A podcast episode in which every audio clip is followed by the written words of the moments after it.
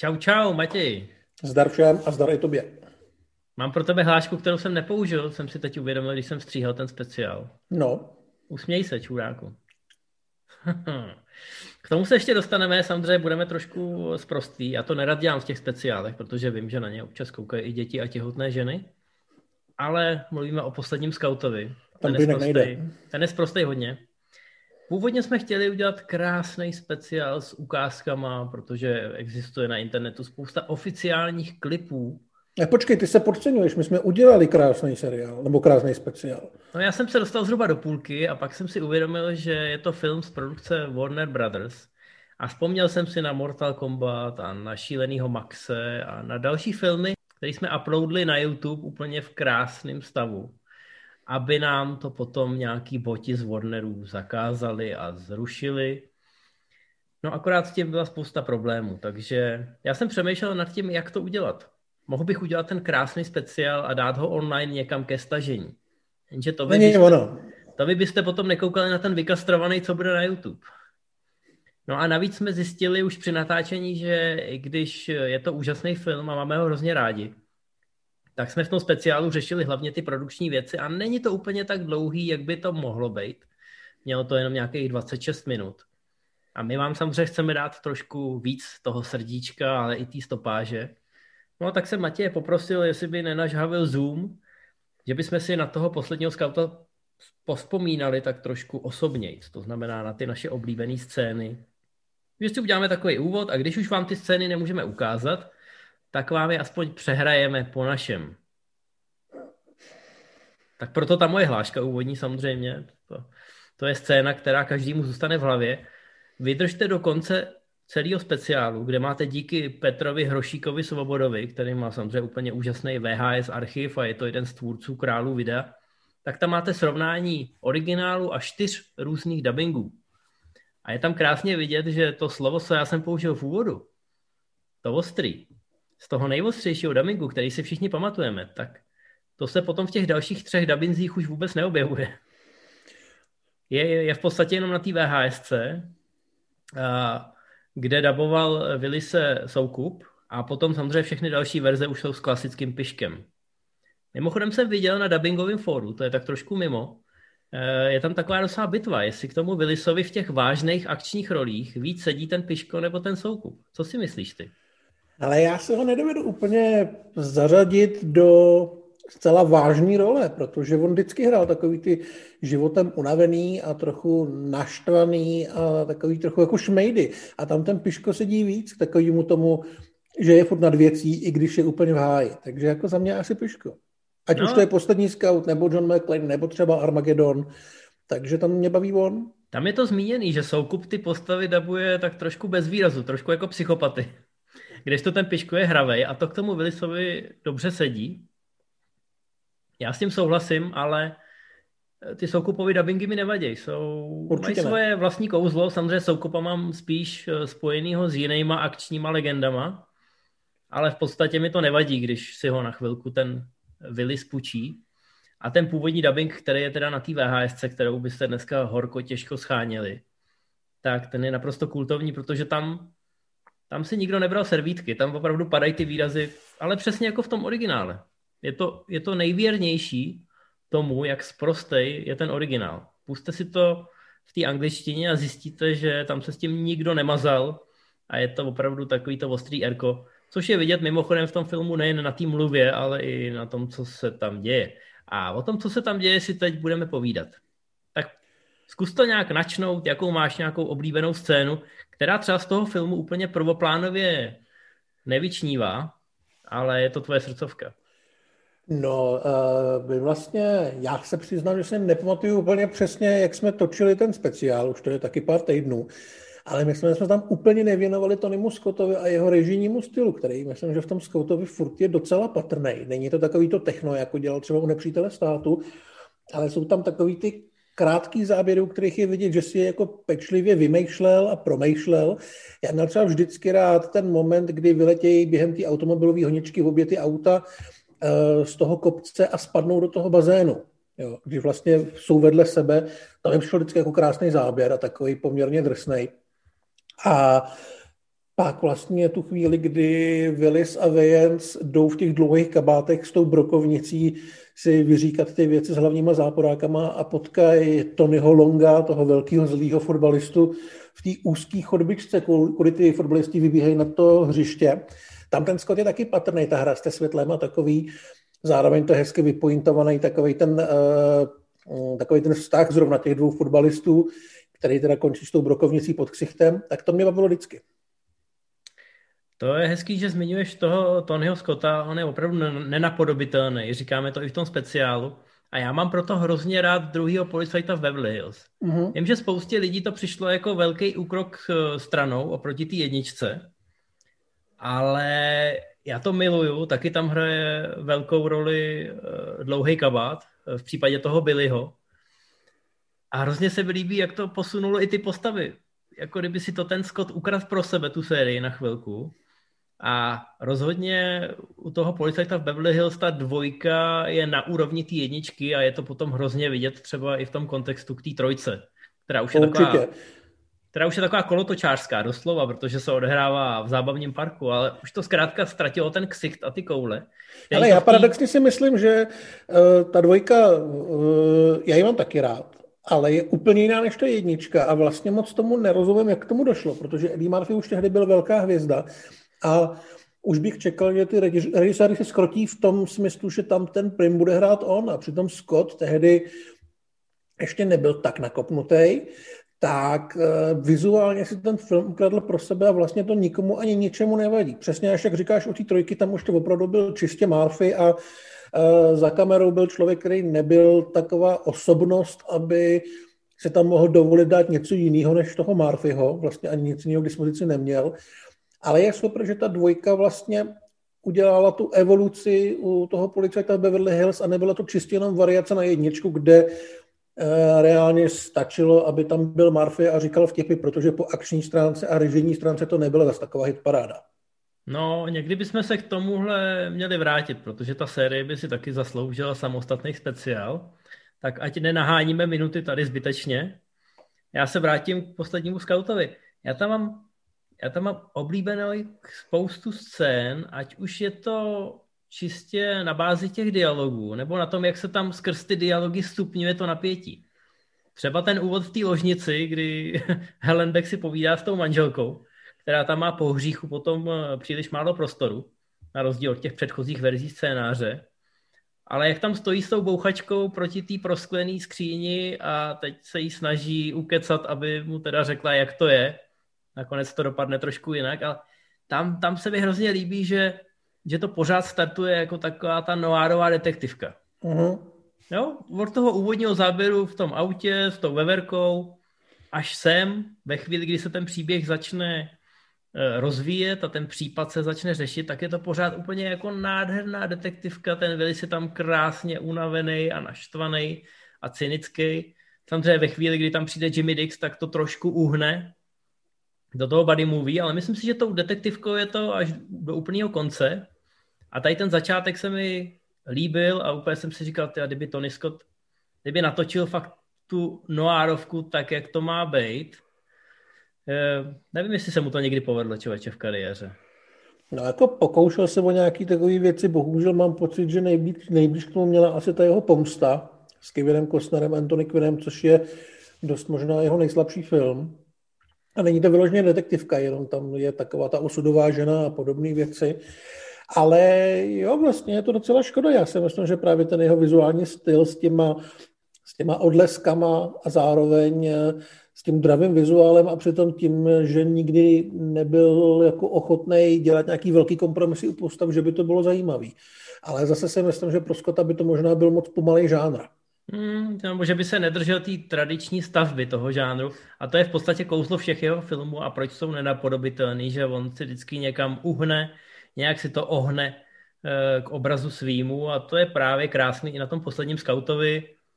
Jakkoliv ten děj je poznamenaný těma produkčníma těžkostma a jakmile se nad ním začnete trošku moc zamýšlet, tak už to místama skřípe, jenže vy se nemusíte zamýšlet, protože tady opravdu ten tobogán těch hlášek, akčních scén, nebo i toho vizuálu. Tam jsou scény, kdy prostě někdo prohledává nějaký byt a je to natočený tak hezky a ty kamerové filtry jsou tak, jak mají být, že se jenom kocháte tím obrazem a třeba nějakým soundtrackem v pozadí.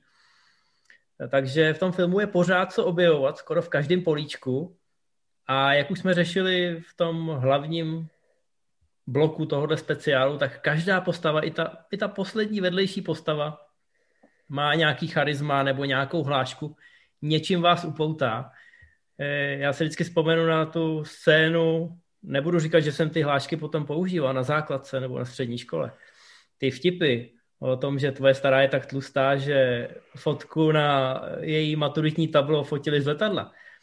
Ale v podstatě to, jak se tam ten Helenbeck eh, vykecá ze situace, která měla končit jeho smrtí a nakonec to celý otočí, to je naprosto úžasný a tam jsem si uvědomil, že, že to je znovu ten Willis, který ti říká, jako ten obyčejný akční hrdina, že nemusíš mít ty svaly, ale musíš mít ten mozek, musíš mít ten fishtron. Občas se stačí se z té situace vykecat a stačí být vtipný a nemusíš být super silný, jako ten Arny.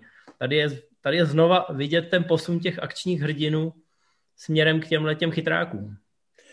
Mě tam teda hrozně bavilo, i když jsem to začal vnímat až později, taková ta věc, která je typická pro Shayna Blacka a jeho práci se záporákama.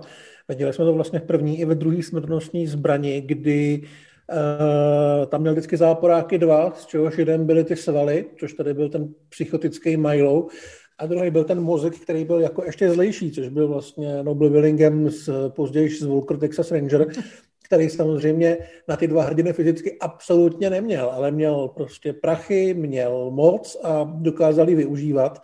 V první smrtonosti zbraní to takhle nebylo, protože to vlastně všichni byli vojáci, ty záporáci, takže i ten Mitchell Ryan byl vlastně docela nebezpečný.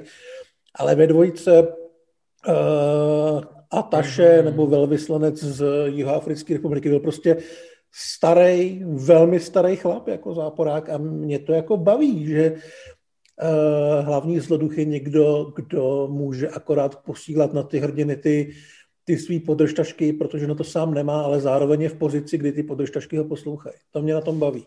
No a je to ohleduplný vůči těm záporákům, že? protože když se, eh, když se buduje ten systém té pravé ruky, toho henchmana, přes kterého musíš k tomu hlavnímu bosovi se dostat, tak je větší zaměstnanost, že jo. Obsadí se víc těch, eh, těch ksichtů, takže to, to je jednoznačně dobře a Shane Black tohle dodržuje, řekl bych skoro až úzkostlivě. No, ale i ty, hele, i ta scéna u toho bazénu, tentokrát u jiného bazénu. Mimochodem všimnul si, kolik je v tom filmu bazénu? No tak tam má každý bazén, no. tak to jsou no, všechno tam... boháči, že jo, to jsou všichni ty skorumpovaný podnikatelé no, ve sportu. Je tam bazén, který, do kterého spadne to auto, což je úplně fascinující, protože tam to auto hoří a přitom je v tom bazénu. Úplně geniální záběr. Potom je tam bazén, u kterého je spoutaný ten Helenbeck, to je scéna, o který za chvilku budu mluvit. Pak je tam bazén, ve kterém plave ten Noble Willingham. Mm-hmm. No, spousta bazénů. Já myslím, že po tomhle filmu jsem asi taky chtěl bazén. Nicméně tam, jak je spoutaný Bruce Willis, tak tam jsou, tam jsou dva v podstatě řadoví záporáci. Já teda tam... myslím, že zrovna to je ten samý bazén. Jo, asi jo. Jo, ale ještě tam je na začátku velká výřivka, že jo? Jo. No, Úplně na začátku, to. když tam ten Tony Longo se pokouší užívat s tou paní, která si užívat nic nechce. tam je ten zlomený nos. Přesně tak. No, spousta podprahového marketingu eh, pro výrobce bazénů a výřivek. Nicméně tohle je ta slavná scéna ještě jednou se mě dotkneš a zabiju tě. Což zní hrozně silácky, ale Joe Hellenbeck za chvilku ukáže, že si srandu nedělal. Jenom všechny chci uklidnit, že nikdo vám nemůže vrazit nos do ksichtu tak hluboko, že by vám pronikly ty kůstky až do mozku a zabili vás. Jsi to zkoušel? Ne, někoho se na to ptali, víš, jak jsou ty videa vždycky. Chirurg kouká na 20 hollywoodských trháků. Tak říkali, že to nejde. Ale vypadá to zatraceně cool a myslím si, že tu hlášku jsem použil párkrát ve školní jídelně. No a je to, ale je to tříminutová scéna, ale pamatuješ si, jak tu hlášku, pamatuješ si toho, eh, toho idiota, který si to rozhodně zasloužil, aby takhle umřel? Jasně. Je, je to prostě úplně krásná práce. Já vím, že tenkrát ta kritika to úplně nedocenila. A naopak tenhle ten humor už na začátku 90. tohle je rok 91, tak už eh, po těch čtyřech letech, který uplynuli od smrtonosných pastí a zbraní, tak tím možná některý kritice byli unavený. ale já jsem hrozně rád, že čas tomu dal za pravdu. Jak řešíme v tom speciálu samotným, tak ten film tolik nevydělal, ale potom se stal naprostým kultem na VHSkách a víc, než se to vrátilo zpátky, všechny ty peníze. Takže já jsem za to rád, že aspoň ta spravedlnost zaúřadovala s nějakým spožděním. No, já jsem se nedávno dohledával nějaké informace k filmům, který uh, by si zasloužili sequel a z nějakého důvodu ho nemají. Jestli se náhodou nechystalo něco nového, něco, nebo respektive pokračování k tomuhle tomu. A vlastně, jak už mluvíme v tom speciálu, tam ta nálada asi nebyla úplně ideální na to, aby se ta parta sešla ještě u nějakého projektu. Je, asi je to dobře.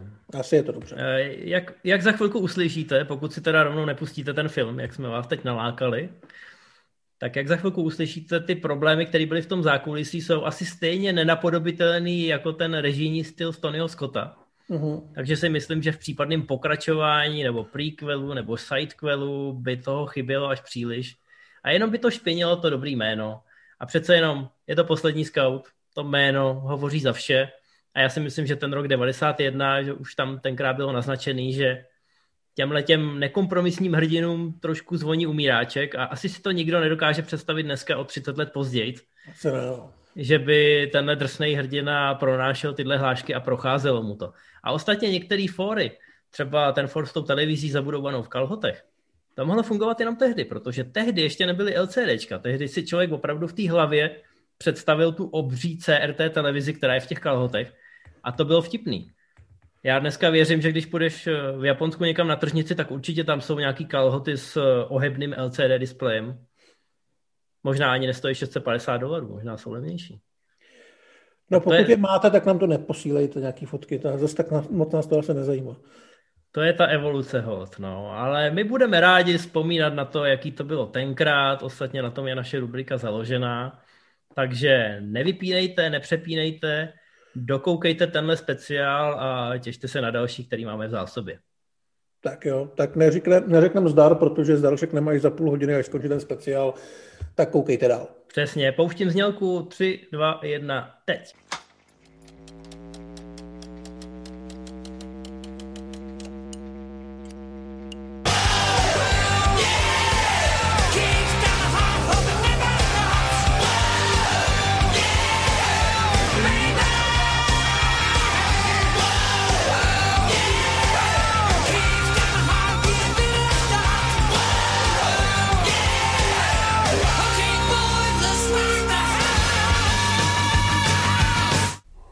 Vítejte u dalšího MZ Live speciálu. Zdar. Ahoj Matěj. Zdar. Určitě jste si možná všimli, že naše studio je dneska trošku jiné. Takové osobnější, intimnější a u mě doma. Tak. Vyhnali nás, ale my si poradíme. A samozřejmě, aby jsme vám předtočili kvalitní materiál v kvalitním studiu. Dokonce si všimněte, máme jako audioporty a máme tablet, aby jsme mohli všechny ty chytré věci číst. Takže já si myslím, že jsme docela připravený a No, uvidíme. Můžeme to rozjet. Vybrali jsme si hned na začátek film našeho mládí. Film, který jsme dokonce i promítali už. Ale ne a ne k němu udělat speciál. A je to Poslední scout. Posledního scouta máme dlouho rádi. Ještě asi dlouho budeme. Uh, většinou se samozřejmě říká, že nejlepší film Bruce Willis je ta smrtonosná past. Asi to tak je, ale tohle se musí dodat, že to je hnedka těsně zatím. A já jsem tady napsal, že to stojí trošku ve stínu, ale nemyslím si, že to je v uh, té skupině lidí, kteří na nás dneska koukají. Mm, no určitě. Uh, no vlastně tehdy, když to mělo premiéru, tak to nebyl žádný buchví jak velký hit, ani to nebylo nějak extra dobře přijatý. Já se přiznám, že nevím, jestli to má ten kultovní status třeba i v Americe. Každopádně u nás jo, hlavně kvůli uh, starým dubbingům, který do toho šli poměrně dost naplno. Bylo to opravdu velmi vulgární a díky tomu je velmi sprostý. Nebo nejen díky tomu, ale pomohlo to tomu. Takže u nás celá jedna generace diváků ten film miluje a my k té generaci naštěstí patříme. No, mě to bylo na začátku 90. jeden z těch prvních, možná protože byl tenkrát nový, je to rok 91, eh, že to byla jako jedna z těch Willisových, který jsem viděl jako první, až potom jsem třeba kompletoval nějaký další věci. Takže mě to opravdu sebralo. No a hlavně ten Tony Scott to zkrátka krásně prodává skrz ten vizuál. Ona je to svým založením detektivka mm-hmm. od eh, Shane Blacka možná úplně první. ale tím, že se k tomu dostal ten Tony Scott, tak to trošku tam provětral. A výsledkem je takový, až bych řekl, nenapodobitelný film. My si dneska povíme, eh, že je nenapodobitelný ze spousty důvodů, které nejsou úplně šťastný. To zákulisí toho natáčení bylo poměrně divoký. No ale hlavně, eh, hlavně se z toho stal ten kult. Ty jsi už mluvil o tom dubbingu. Eh, já si myslím, že neuplyne týden, abych nějakou hlášku nezvednul, nepoužil jí. U nás doma se to bohužel úplně nesetkává s ohlasem, protože manželka to pořád ještě neviděla, protože zároveň je to jedna z těch erkových vylisovek. Mm-hmm. No a ten humor a třeba i to zacházení se ženským v tom filmu je takový ostřejší, takže ne, že bych úplně neměl odvahu jí to pustit, ale mám pocit, že by to úplně neocenila. No, že by to pro ní nebyla ta top 3 vylisovka a já bych s tím pak nemohl žít. Tak ten film je poměrně dost drsný, ale uh, nás to vlastně nemůže překvapit, protože ho psal Shane Black, který ty věci psal vždycky velmi tvrdý. Uh, co se týče třeba i smrtonosné zbraně, tak tam měla být mnohem temnější a mnohem krutější, než to, co jsme nakonec dostali. Tohle to byl vlastně podobný případ, k tomu se ještě vrátíme, ale hlavně Shane Black ten scénář napsal po tom, co si několik měsíců velmi intenzivně užíval slávy a drog a alkoholu a peněz a, a víceméně se mu díky tomu rozpadl život. Stoprocentně se mu rozpadl jeho vztah, takže on byl v takové té životní fázi jako ten Joe Hallenbeck a nenáviděl všechno, nenáviděl celý svět, tak o tom psal filmy. No a musíme si uvědomit taky, kdybychom šli hodně do, do toho zákulisí, tak mezi první a druhou zbraní tam byly ty věci ze scénářem že jo, trošku i ten vztah s tím Joelem Silverem e, utrpěl. Nicméně, když tohle Shane Black dopsal a myslel si, že má v ruce fakt dobrý scénář a dal ho do oběhu, což bylo, myslím, pondělí v poledne, tak už v úterý večer měl na svém kontě poměrně tučnou sumičku, 1,75 milionů dolarů. Mohlo toho být víc, mohlo to být až 2,5 milionu. Ale Black chtěl znova pracovat s Joelem Silverem, který byl vlastně v té době eh, největší ESO přes akční filmy. Jerry Bruckheimer s Donem Simpsonem byli pořád ještě trošičku za ním, takže kývnul na trošku menší peníze. Tam se k tomu váže i ten taková docela veselá historka, že se díky tomu stal na chvilku nejlíp placeným scenáristou Hollywoodu, ale opravdu asi na pár desítek dní, protože Joe ještě raz ho chtěl předběhnout, vlastně díky Blackovi přišel on o to svoje prvenství a povedlo se mu prodat za 3 miliony scénář, protože to byly 3 miliony na základní instinkt, takže tyhle ty dva pánové si šli v tomhle směru po krku a vydělali jsme na tom akorát my jako diváci. Mimochodem eh, Black zmínil, že chtěl dělat se Silverem a s Warnerama, protože jeho slovy věděl, jak na ně. Říkal, že pro něj je lepší spolupracovat, spolupracovat se satanem, který ho znáš, než se satanem, který ho neznáš. A mimochodem ta druhá nabídka, ta vyšší, byla od Karolka tenkrát. A vzhledem tomu, jak Karolko skončilo, potom nevím, jestli by se na ten film úplně dostalo. Mm. Nicméně Karolko zrovna v tom samém roce jako uvedl Terminátora 2, tak jsem si jako... To na tom ještě byli finančně dobře. Možná, že by to tam taky dopadlo, ale Shane Black vyloženě šel po Silverovi, protože věděl, co od něj může čekat a věděl, že si spolu více méně sednou ale no, nedopadlo to úplně tak, jak Nedopadlo to dobře. Na place se totiž sešli, sešlo vlastně několik lidí, kteří měli velmi silný ega a velmi silný a jasný představy o tom, jak by to mělo vypadat. Ty představy se ale mnohokrát velmi lišily. Kromě Blacka, který tu byl pořád tak jako trošku otloukánek, furt to byl jenom blbej scenárista, a Silvera, který šéfoval úplně všemu, on měl vlastně v Hollywoodu pověst člověka, co opravdu hlídá úplně všechno. Což je na jednu stranu dobře, ale na druhou to nemusí dělat úplně dobrotu. Tady byl samozřejmě Bruce Willis, který byl po smrtonosné pasti strašlivě žhavý zboží a vlastně asi to byl vrchol jeho kariéry, tato doba. A to jeho ego bylo poměrně veliký, takže on si nechával dopisovat do scénáře nějaké věci, třeba ten závěrečný taneček byl vlastně jeho nápad a on ho tam chtěl. A pak tu byl Tony Scott, režisér Top Gunu, který samozřejmě vizuál uměl strašně dobrým způsobem dělat, ale byl to taky režisér, který byl trošku nezvladatelný, co se týče těch nápadů. Známe historky z Top Gunu, kdy většinu uh, filmového materiálu vyplýtval na titulkovou scénu. No a to je shodou okolností Bruckheimera. Bruckheimer mm. a Silver, oni mají podobný produkční styl, jsou hodně agresivní, hodně se snaží lézt těm režisérům do řemesla, nebo si rovnou najímají režiséry, u kterých vědí, že můžou být takový ty loutky a že v podstatě ten producent si za ty svoje prachy točí ten svůj film a jenom potřebuje nějakou prodlouženou ruku, která mu ho pomůže zrealizovat. Tony Ale... Scott takový úplně nebyl právě. Přesně. To byl trochu problém, protože Tony Scott byl samozřejmě výborný režisér, ale nebyl to žádný Simon West, který dělal to, co se mu řekne a měl svoji vizi a ty se chtěl držet. Takže Bruce Willis, Tony Scott, Joel Silver, Shane Black, všichni strašně šikovní, ale každý chtěl být ten první a ten velký šéf, což samozřejmě nedělalo úplně dobrotu. Přitom Bruce Willis je na tu hlavní roli úplně ideální. Ta, ta jeho poloha, kterou jsme se potom postupně v těch 90. až do dneška naučili trošku, jako, že nás začala trošku švát v některých rolích. Já vím, že on hned potom natočil jak jsem na dostřel, Striking Distance. No, no, no, což není úplně dobrý film. Což je dost mizerný film a on je tam vyložený takový jako unavený a spruzelej. Už je to takový ten vliv, který ho známe mm. z dneška. Ale když dostane dobrý scénář a když má šanci tu, tu napruzelost proměnit v ty hlášky, eh, tak je to úplně geniální, když tady zkrátka poprvé potkáme toho Helembeka a on leží jako vágus v tom autě a ty děti Špinavej, na něj... zarostlý a děti na ně hažou krysy. Mrtvá veverka, ne? To bylo. Jo, veverka to byla, ano. No, takový nedostatek člověče. Kdy jsi to viděl naposledy? Já včera. Takže prostě tu postavu si zamilujete, i když je to... No není to hodný člověk. Ale... Není to vůbec hodný člověk, ale v tom filmu vůbec není moc hodných lidí. Tam nejsou žádný hodný lidi. Přesně A všichni tak. mluví prostě. Přesně tak. Je tam samozřejmě, dá se říct, možná hodný člověk Jimmy Dix, bývalý fotbalista, eh, který se stane parťákem Joe Hlembeka a strašně jim to sedí na tom plátně, hrozně dobře na sebe hláškou, ale zároveň se nemají úplně rádi, nejsou to žádný velký kámoši, což je zapříčený i tím, že Bruce Willis a Demon Wayans nebyli vůbec kamarádi. Ti dva se neměli rádi a v podstatě se šli po krku podobně jako ty dvě jejich postavy, ale Willis byl větší hvězda, takže prostě silnější pes mrdá, ale myslím, že z toho nakonec těžili všichni, protože taková ta lehká animozita mezi těma dvěma hrdinama tam je výborná. A e, člověk by vlastně asi nečekal, že vlastně ti dva nebyli kamarádi. Přitom nebyli. Zakrývají to velmi dobře.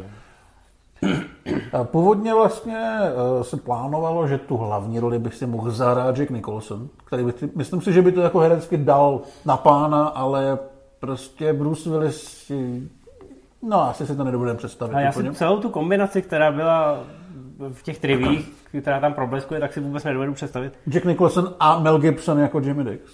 Nedovedu si představit Gibsona v téhle roli, která je evidentně vedlejší. Mm. A navíc v tom původním scénáři Jimmy Dix byl ještě trošku větší no, hajzlík. Přesně tak. Ty říkáš, že jako je to jedna z těch pozitivnějších postav.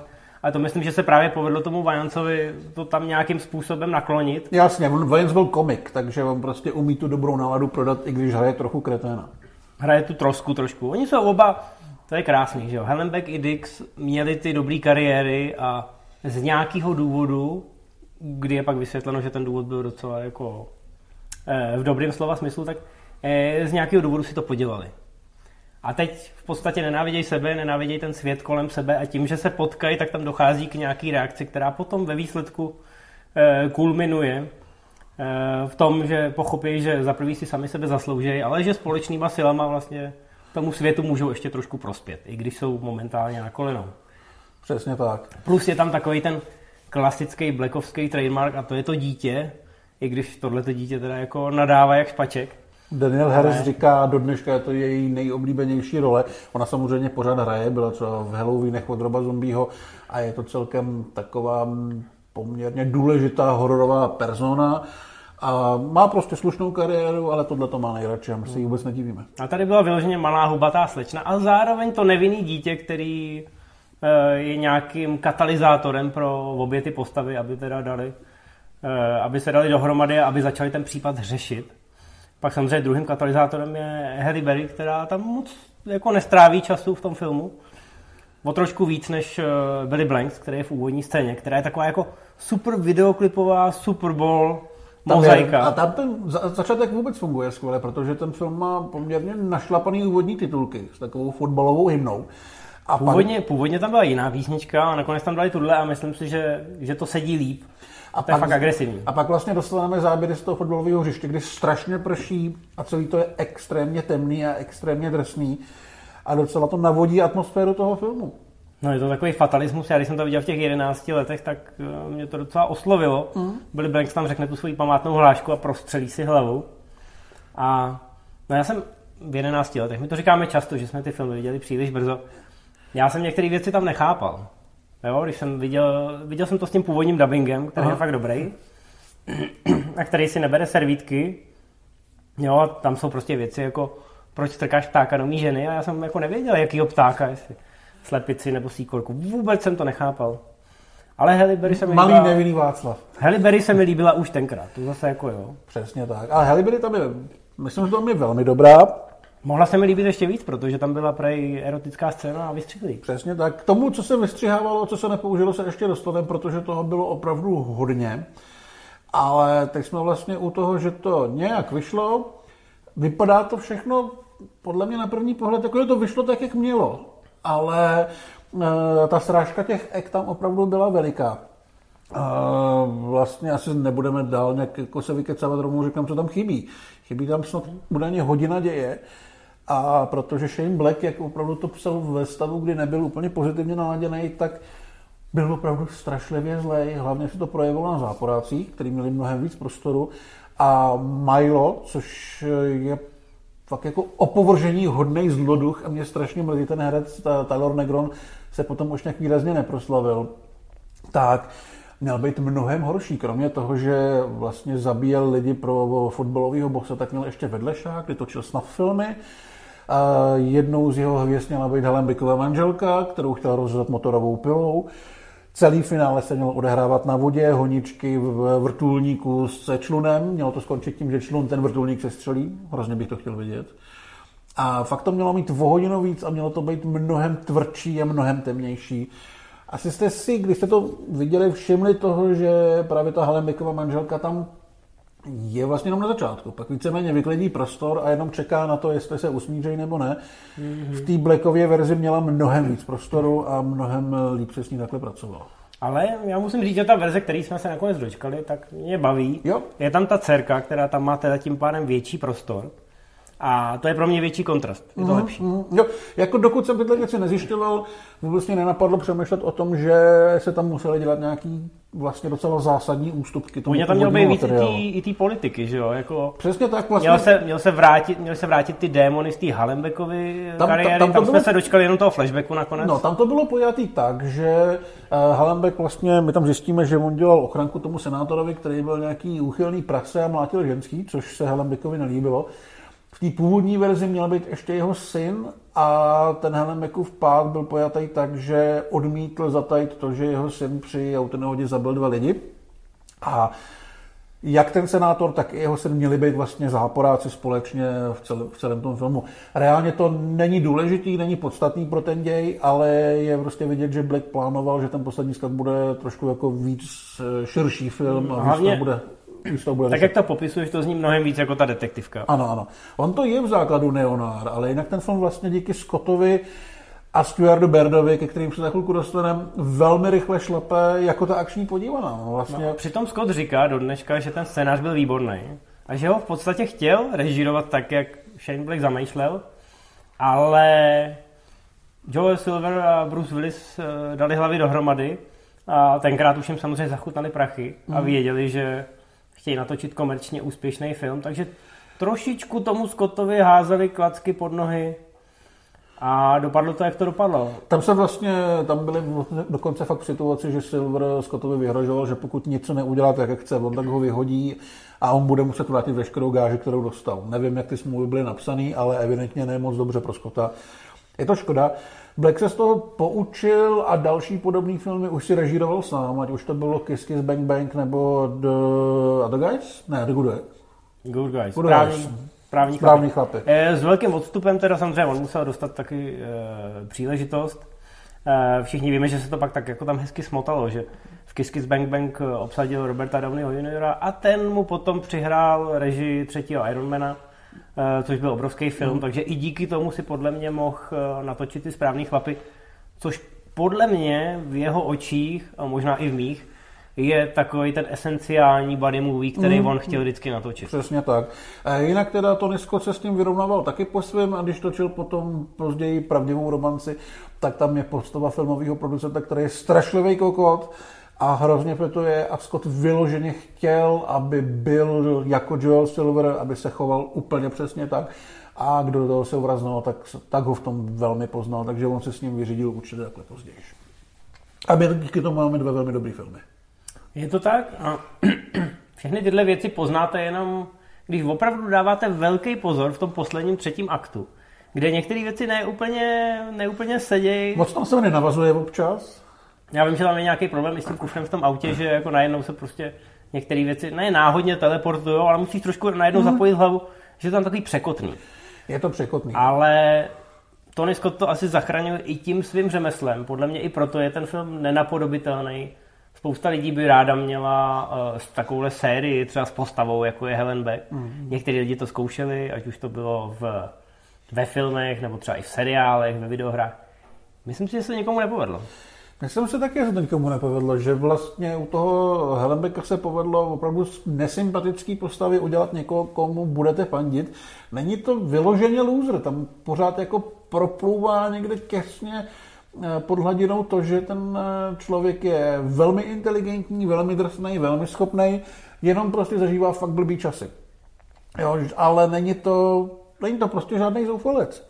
Což se pak vlastně ukáže, když eh, vyrazí třeba do akce hnedka po té scéně ve strip klubu, kdy se ho pokusí zabít, protože jsem myslel, že to je nějaký ožralý dement. A ono se ukáže, že je to jako velký a velmi schopný drsňák. Což si myslím, že je super. A tohle to vyladit je velmi těžký. Mimochodem, když už se teda dostaneme k tomu eh, Stuartu Birdovi, eh, studio tenkrát už mělo takovou hezkou rutinu, když měli projekt, ve kterém se to takhle mlátilo mezi producentem, hlavní hvězdou, režisérem takže když to vypadalo, že by z toho mohl být blbý film, nebo že se tam utratilo příliš peněz, tak kromě toho, že měli ty script doktory, který vyladěvali ten scénář na place, eh, tak v tomhle případě měli střihače, sebrali to, eh, sebrali to Scottovi vyloženě spod ruky, většinou má režisér právo takzvaného final cutu. Tady nesměl ani do střižny? Tady nesměl ani do střižny, tam se zavřel Silver se Stuartem, který už podobným způsobem přestříhával Tenga a Keše. Další film, který původně mohl být úplně jiný a ve výsledku z něj přes všechny produkční těžkosti vylez docela fajn biják. Stuart Bird byl profík na tyhle ty záchrany filmů. E, jako zkušený střihač se nakonec dostal díky tomu i k režii. Natočil ne úplně zásadní, ale vlastně ne úplně špatný filmy. Natočil desátý Star Trek, poslední s Patrickem Stewartem. E, natočil Šerify, pokračování uprchlíka.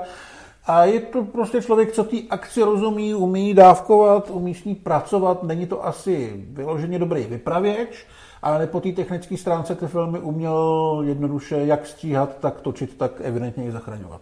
A nebo upravovat tak, aby nikdo nepoznal, jaký věty se děly na place. No a poslední scout dneska, bez ohledu na to, co všechno jsme vám prozradili z toho zákulisí, zůstává takovým krásným okýnkem do těch pravých, takových těch bezohledných a surových devadesátek, kdy si říkáte, obdivujete ty postavy a zároveň chápete, že museli být takhle drsný, protože tenkrát to bylo takhle drsný. Tenkrát, když byste přijeli do New Yorku, tak, no. tak eh, na každém rohu stála nějaká štětka a ne, nebylo to to. Nebyl to ten turistický ráj, jak ho známe dneska. Takže zkrátka postavy se museli mít na pozoru, protože někde tam venku řádil Satan Klaus.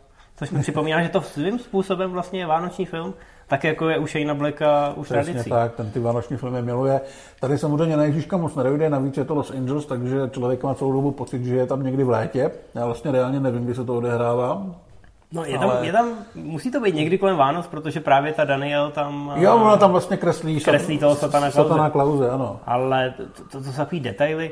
Mně se hrozně líbí, že každá postava, prostě i ty, ten Milo je geniální uh-huh. samozřejmě a to, jakým způsobem se snaží být furt klidnej, Úplně geniální nápad. Ale i ty jednotlivý, i ty jednotlivý poskokové, prostě i ten poslední henchman tady má nějakou Přesně hlášku tak, nebo je tam, roli. Je tam vlastně výborný Kim Coates v jediný scéně, kde mu, kde mu zarazí uh, Helen nos do ksichtu. Vedle něj je ten týpek, který hraje v doktorce Quinový, ale taky tam sedí u piana a, a hraje gangstra, je dobrý. Je tam Uh, hlavně si... Je tam obrovitý Tony Longo, jako ten, ten fotbalista, který šikanuje Demona Vejence a hmm. dostává přes držku. A fakt ty, každá ta postavička tam má svý místo a výborně funguje. A prostě pamatujete si i toho týpka, co tam uh, míří bouchačkou na Helembeka v té vedlejší ulici. Jo, jo, jo. On mu tam vypráví ten for s jeho mámou. Prostě naprosto jednoduchá, ale zapamatovatelná scéna. A Black byl na to tenkrát machr. Nikdo nevíme, kde se to časem postrácelo. Ale tohle je zkrátka film, ke kterému se určitě budeme často vracet. Nebojte se mimochodem, ten dubbing ten úplně původní, geniální dubbing už asi nedohledáte. Já ho mám doma. A, no prosím. Tak tady. Ale ty, ty novější verze už jsou o dost slabší. Zkuste si navyknout na ten originál, je taky skvělý.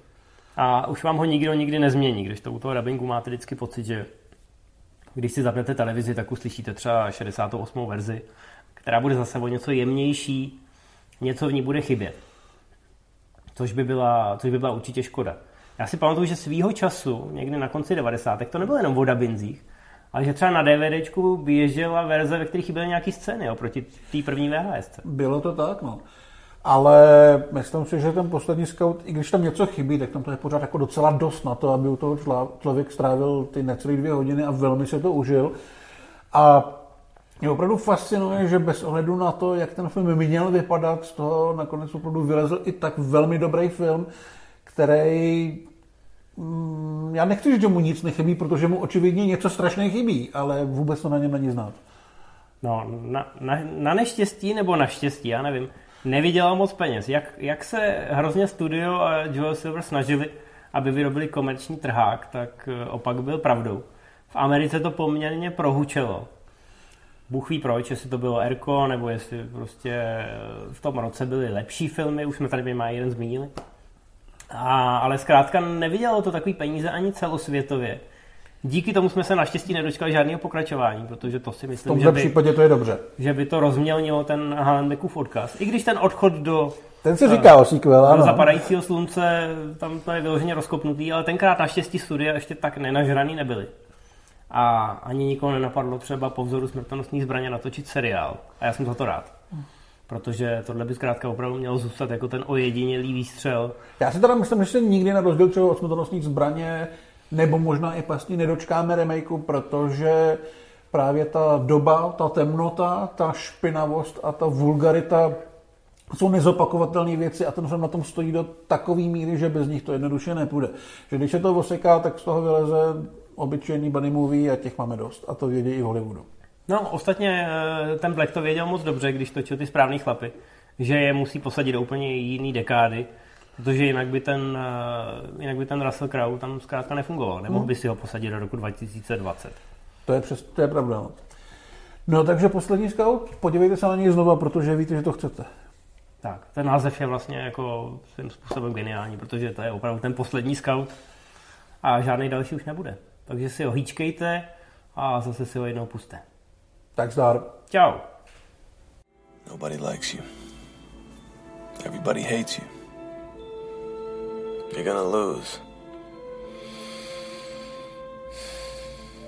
Smile, you fuck.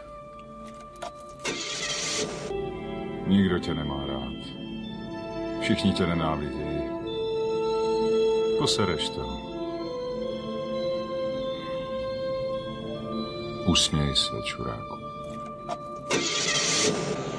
Nikdo tě nemá rád. Každý tě nenávidí. Stejně prohraješ.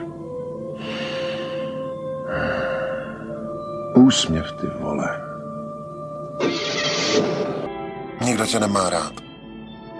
Všichni tě nenávidí. Všechno poděláš. Usměj se, vole. Nikdo tě nemá rád. Všichni tě nenávidějí. A prohraješ. Usměj se, šmejde.